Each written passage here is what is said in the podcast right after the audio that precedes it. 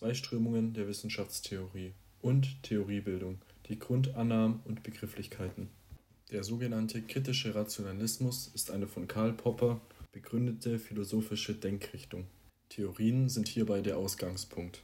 Also der kritische Rationalismus geht deduktiv vor.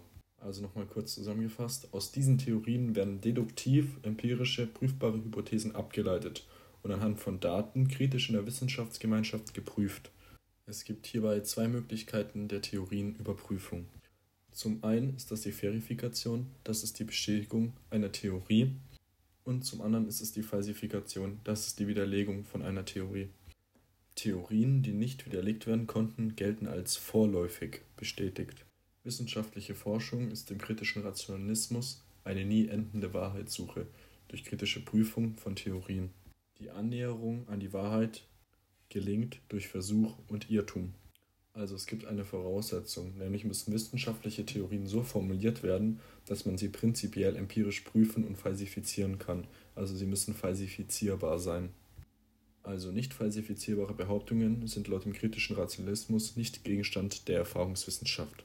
Beim sogenannten Korrespondenzproblem geht es darum, ob die Frage sich wirklich darauf bezieht, inwieweit die in einer Untersuchung eingesetzten Indikatoren tatsächlich das erfassen, was gemeint ist. Denn empirische Daten sind eben keine reinen Abbilder der Realität, sondern im Zuge der Forschung erzeugte, stets von Theorien durchsetzte Beschreibungen. Und deswegen sind sie nur theoretisch erfassbar und können nicht kritisch-empirisch überprüft werden. Beim Basissatzproblem geht es darum, wie können Hypothesen überprüft werden, wenn deren Bedeutung ebenfalls nur hypothetisch ist. Es kann halt eben keinen Beweis dafür geben, es ist nur eine Kritik möglich. Das Basissatzproblem bezieht sich deshalb auf die Frage, inwieweit Beobachtungsprotokolle und Beschreibungen tatsächlich mit der Realität übereinstimmen. Beim methodologischen Falsifikationismus geht es darum, dass bei der kritischen Prüfung für die Studie relevanten Hilfs- oder Instrumenttheorien überprüft werden müssen. Denn dazu braucht es Replikationsstudien, auch Wiederholungsstudien genannt, da diese nicht nur dieselben Kerntheorien beschreiben, sondern auch dieselben Hilfs- und Instrumenttheorien benutzen. Kommen wir nun zu der Kritik am kritischen Rationalismus. Zum einen unterstützt das Vorgehen die herrschenden Machtverhältnisse, zum anderen werden triviale Ergebnisse erzeugt.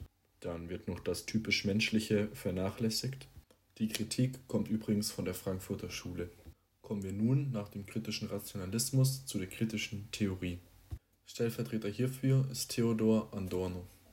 Die Vernunft des Menschen steht hierbei im Mittelpunkt. Denn die Wissenschaft ist nur dann sinnvoll, wenn ihre Ergebnisse auch moralisch fundiert sind und dementsprechend zu moralisch vertretbaren, praktischen Ergebnissen und Konsequenzen führt. Das Wissen soll also nicht losgelöst von Werten und praktischen Entscheidungen betrachtet werden. Bei der kritischen Theorie soll die Methode der Dialektik benutzt werden. Also das Verfahren der Erkenntnisgewinnung, das durch den Wechsel von Argument, These und Gegenargument und Antithese die Begrenztheit einer theoretischen Idee zu erkennen und in einer Synthese zu überwinden sucht.